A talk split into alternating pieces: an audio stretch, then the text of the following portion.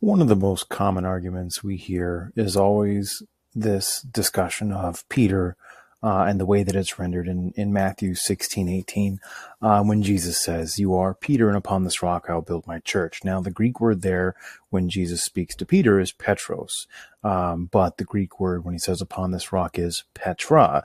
And so many people point out the fact that uh, those words do have uh, direct meanings in Greek. Um, and Petra generally means a big stone or a boulder, and Petros um, generally means a smaller stone, etc. And so, based on this um, understanding, many, many people will advance an argument that basically says that what Jesus is doing is calling Simon Peter, Cephas, uh, a stone uh, or or a pebble. And I think that there's a bunch of reasons why. Uh, obviously, it, it's obvious why, why a lot of people put this argument forward because they don't want to think about the Pope being the Pope, right? I mean, if the Pope is the Pope, then any non-Catholic faith has to fail intrinsically. And so it seems definitively to be the case that uh, we need to make sure that the Pope ain't the Pope, right? We got to make sure that that Peter is not this rock upon which Jesus is building his church. Otherwise, the Catholics seem to have at least a very uncomfortable claim. Now, even if you concede this ground, I think that there are many people who would say that even if Peter is the rock, nevertheless, you could still have other arguments against Catholicism. In fact, I'm going to share a bunch of those with you here in a little bit. Um, which is to say, I'm going to share a bunch of Protestants who actually agree that Peter is the rock and nevertheless remain Protestant. Um, I'm Catholic, obviously, uh, so I, I, think that this is more conclusive. Um, but I'm simply pointing out the fact that many people will say that just because you concede this ground, it doesn't necessarily mean uh, that you have to, therefore, you know, swim the Tiber and and and become a Roman Catholic and swear fealty to the Pope or anything like that. And so I was in this conversation, and you know, I think I think uh, this Nick fella put it quite nicely. Um, you know, summarized the the Protestant position. Cephas means a stone or a pebble. Petros in Greek is masculine gender means a small rock or a stone. Petra, rock in Greek is feminine, means huge rock, foundation upon which a smaller stone rests. Jesus is the only foundation upon which the church is built. Uh, 1 Corinthians uh, 3 uh, 11, uh, we Christians are building our works upon Jesus, the only foundation of the church. And this is one of those times where you can just have multiple things be true in slightly different ways. Just because Jesus is the one foundation doesn't mean that the church doesn't also have the apostles and prophets as its foundation, because scripture tells us exactly that, that the apostles and prophets are the foundation of the, of the church. The, it also tells us, amongst other things, um, in, in Revelation that the, the heavenly city has uh, 12 stones as its foundation. Uh, and those uh, on those are written the names of the apostles of the Lamb. And so you can have different things being the foundation in different ways. Um, without them necessarily, you know, absolutely overriding or overruling one another. And ultimately, nobody, including a Catholic, is going to deny that Jesus is the rock upon which our faith is built. In fact, what you will see, and I'll show you here in a few minutes, even the Catechism is okay with the idea that the rock in Matthew 18, at least in part, is Peter's confession of faith. And in fact, the Catechism even says that, but it also says a lot of other things too about Jesus calling Peter the rock, etc. And so as as Catholics, we're actually very, very comfortable um, with being a little more fast and loose here um, because we can, right? So here is my long five point argument. And I'm just going to walk through this here. I've done this a few other places on this channel, um, but I, I felt like this would be a really good place to do this. So um, the first thing that I always point out is if you look at the, the structure of Matthew 16 verses uh, 15 to 19 or whatever, it's a threefold blessing. And each part of that blessing is itself in three parts the blessing, and then an explanation of the blessing, and then a further explanation of the blessing. So it's a threefold blessing of Peter, and it goes something like this Blessed are you, Simon, son of Jonah, or Simon bar Jonah. Now, why is he blessed? Because flesh and blood has not revealed this to him but tell me more. Well, not flesh and blood, but my Father who is in heaven, right? Or uh, that, that's a typo. I'll fix that later. Um, and then he gives another blessing. I tell you, you are rock. You are Peter. You are Petros. And what does that mean? Well, upon this rock I will build my church. Okay, tell me more. And the gates of hell or Hades will not prevail against it. Cool. Third part, I give you, singular, the keys to the kingdom. Why? Because you're blessed and because you're the rock.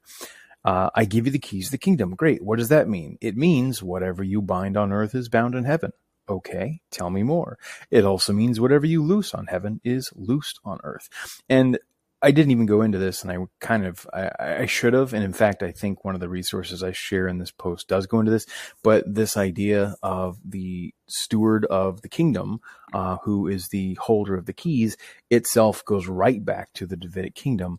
And the Davidic kingdom was such that um, the king's job was to be off and away, fighting for the advancement of his people and the safety of his people and the advancement of the kingdom. And uh, generally speaking, the king would be leading the armies. In fact, uh, David himself gets in trouble um, when he neglects to do this duty and instead uh, is walking around on the rooftops, sees a pretty gal, hubba hubba hubba, winds up, you know, getting Bathsheba pregnant, tries to uh, cover up his mistake, and winds up basically having her husband uh, executed on the front line. Um, you know, accidentally, right? They they pull back and, and Uriah is struck down. So, um, in the king's stead, though, he would leave a bunch of ministers ruling the kingdom because kingdoms don't just rule themselves. And his ministers were so many that he needed one minister elevated above all of them in order to be the prime minister or the, the head steward of the of the house. The the al bayit, I believe, is the uh, the the Hebrew word there. Um, Grant Petrie, Brant Pitre goes into this a lot uh, and some of the things he talks about. But the uh, the symbol, of course, of that steward was the key to the kingdom, and whatever he opened, no one would shut, and whatever he shut, no one would open. Whatever he bound, no one would loose. Whatever he loosed, no one would would bind. Um, and so, literally, even if you were um, a Jew in the first century who thought Jesus was totally off his rocker and there was no way that this guy was the Messiah, you would still understand that people are making this connection. They're they're claiming he's the the son of David, the the shoot of Jesse, and then you'd see him with his twelve, his his quorum, his his inner circle. And if you overheard him telling one of them he was going to give him the keys to the kingdom, you would instinctively understand, even if you thought he was crazy, you would understand, oh, this is the guy that he's making his prime minister, his prime steward. In fact, uh, just this Sunday at Mass, the readings were um, from the the gospel reading was from Luke 12, and there's a really fascinating passage in Luke 12 that actually, and this is not the place to talk about it, uh, but actually goes into um, purgatory uh, and and judgment after death and and and punishment, but not um, absolute damnation after death, etc. But it's done in the context of of Peter asking Jesus, you know, are these parables you're telling us for us or for everyone? And then Jesus looks at him and says, well, let me tell you a story. Who is the good and faithful steward to whom the master puts in charge of his house? And so even, even in that story, Jesus is relating this to Peter and he does this all over the place. We see Peter always as the leader of the apostles, etc. Again, he's always listed first amongst all the lists of the apostles. Matthew even calls him in, in Matthew 10. He says, these are the, the apostles of the Lord. First, Simon, Protos, and uh, of course, Peter wasn't first. You know, Andrew found Peter or found Jesus and then brought Jesus to, to Simon and says, Simon, Simon, we've, we found the Messiah. You see this in John 1. Uh, and in fact, in John 1 42, Jesus immediately says, uh, upon meeting Peter, upon meeting Simon, you will be called Peter. And then John does this a, a great service. He does this repeatedly in his gospel and translates it as which means um, or he says Cephas, which means Peter, which means rock, right? So anyway, the simple point is this is a threefold blessing. And it does not make sense in the midst of this threefold blessing for this to be an insult to Simon and to to naysay against him. So this rock, upon this rock, principally because of the structure of this passage, has to refer to Peter. And honestly, I don't think you need to go anywhere beyond that. That is about as clear as it gets. But of course, we can go a lot deeper than this. We know, for instance, that Jesus spoke Aramaic, and the word in Aramaic he uses for Peter's name is Kepha, which you often see translated as Cephas uh, in English, which is to say, uh, it's the the Greek word then transliterated from Greek into English. So you know, whatever. If you were to transliterate directly from Aramaic, it would look more like Kepha, but this is how you're normally going to see it in your Bible. Now, in Aramaic, the word for a small stone is Evna, not Kepha. And so if Jesus had intended for Peter to be known as Little Stone, we wouldn't be speaking of Simon Peter. Um, you wouldn't be seeing him referred to as Cephas. You'd see him being referred to as Evan or Evna. And so we'd be speaking of Simon Evan, not Simon Peter, but that's simply not the case. Um, again, as it's often pointed out, Petra is feminine, Petros is masculine. And it is fine to use feminine words to speak of people um, if there's no other way to to make that word masculine. But it is not okay to use that word as a name for somebody. So calling Peter Petra would be like giving him the name Mrs. Rock. And in a, a you know we're in a very gender fluid time these days, right? Uh, maybe people would bat fewer eyes now than they would back then, but back then that simply is something you couldn't do. It would have been so jarring. People would have thought he was a disgrace. Um, and so Jesus is simply adjusting the word, or rather, uh, Matthew is adjusting the word uh, in in in Greek, as again Jesus would have called him uh, Kepha in Hebrew, uh, or sorry, in Aramaic, and he's doing this specifically because um, he wants you to know that Peter's name is is masculine, right? Now, what's fascinating here is there are actually multiple, multiple Protestant scholars who fundamentally disagree um, with all of the objections that are raised. They make the claim that there's no distinction between Petros and Petra. Um, that two different Greek words are used because you you can't use a feminine word for a man's name. Um, they argue that this rock does refer to Peter, and they argue that the identity of the rock Petra is affirmed by the Aramaic that Jesus is just speaking. So these are all of the points I just make, and they all make this argument. I'm going to jump over really quickly and show that this is not a Catholic position. I'm going to read these. Um, I hopefully have time to do this.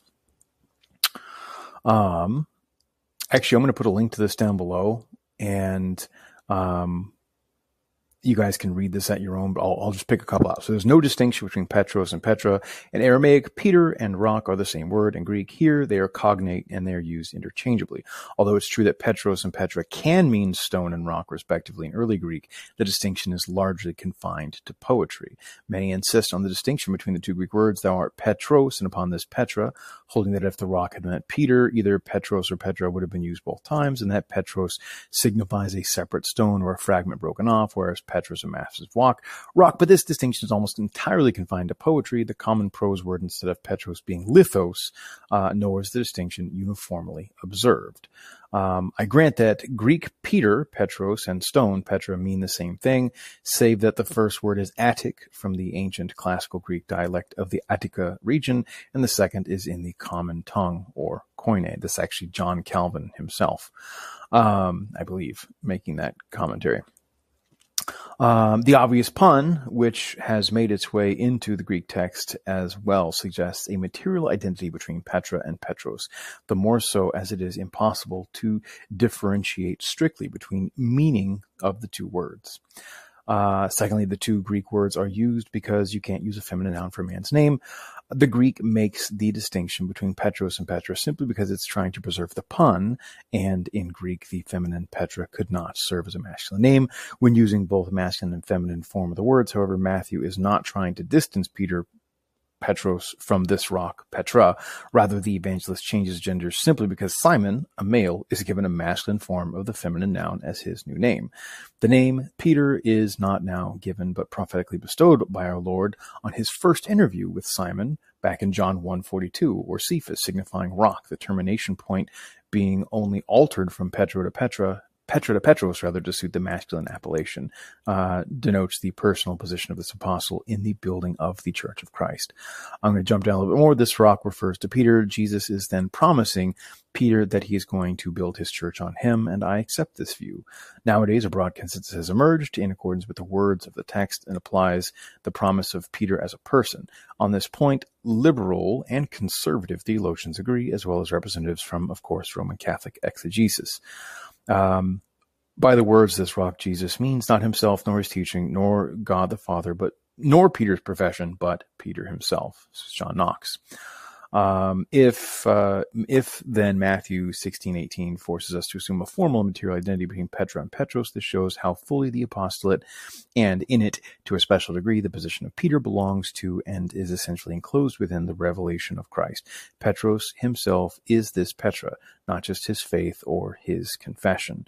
There is no good reason. I'm just going to read a couple more here there's no good reason to think Jesus switched from Petros to Petra to show that he was not speaking of the man Peter, but of his confession as the foundation of the church. The words on this rock, Petra, indeed refer to Peter um, so on and so forth. And of course, the identity of Petra is affirmed by the Aramaic.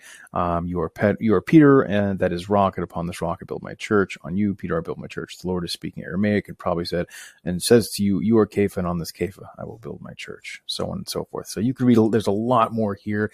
There's also some readings about the keys of the kingdom and how they stem from that passage in Isaiah 22, which foreshadows uh, the what Jesus is doing here and the, the chief steward of the house. So, um, and then lastly, um, I'm just going to point out that none of this necessarily means that Jesus couldn't also be the rock, um, or even that the statement of faith could also be the rock. And in fact, the Catechism in a certain paragraph, 424, states exactly this. It says, "Moved by the grace of the Holy Spirit and drawn by the Father, we believe in Jesus and confess you are the Christ, the Son of the living God.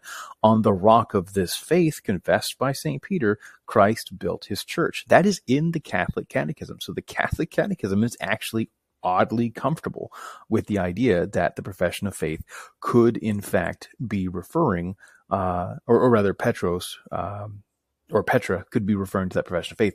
However, if you take a look at the catechism as a whole, as it is, these are all the citations of Matthew 16, you're going to see a lot here. And I'm just going to do this really quickly so you can see, you know, Simon Peter holds the first place in the College of 12. He says, You are Peter, and upon this rock, Peter will remain the unshakable rock of the church. Um, he names Peter the rock of his church, so on and so forth. So you can see in all of these other passages in in the Catechism, and I'll include a link to this down below as well, um, that the church definitely understands Peter primarily to be that rock. But I just think it's interesting to note that uh, you can have multiple things being true at the same time. So anyway, I hope this was helpful, and uh, yeah, let me know if you have any questions or comments.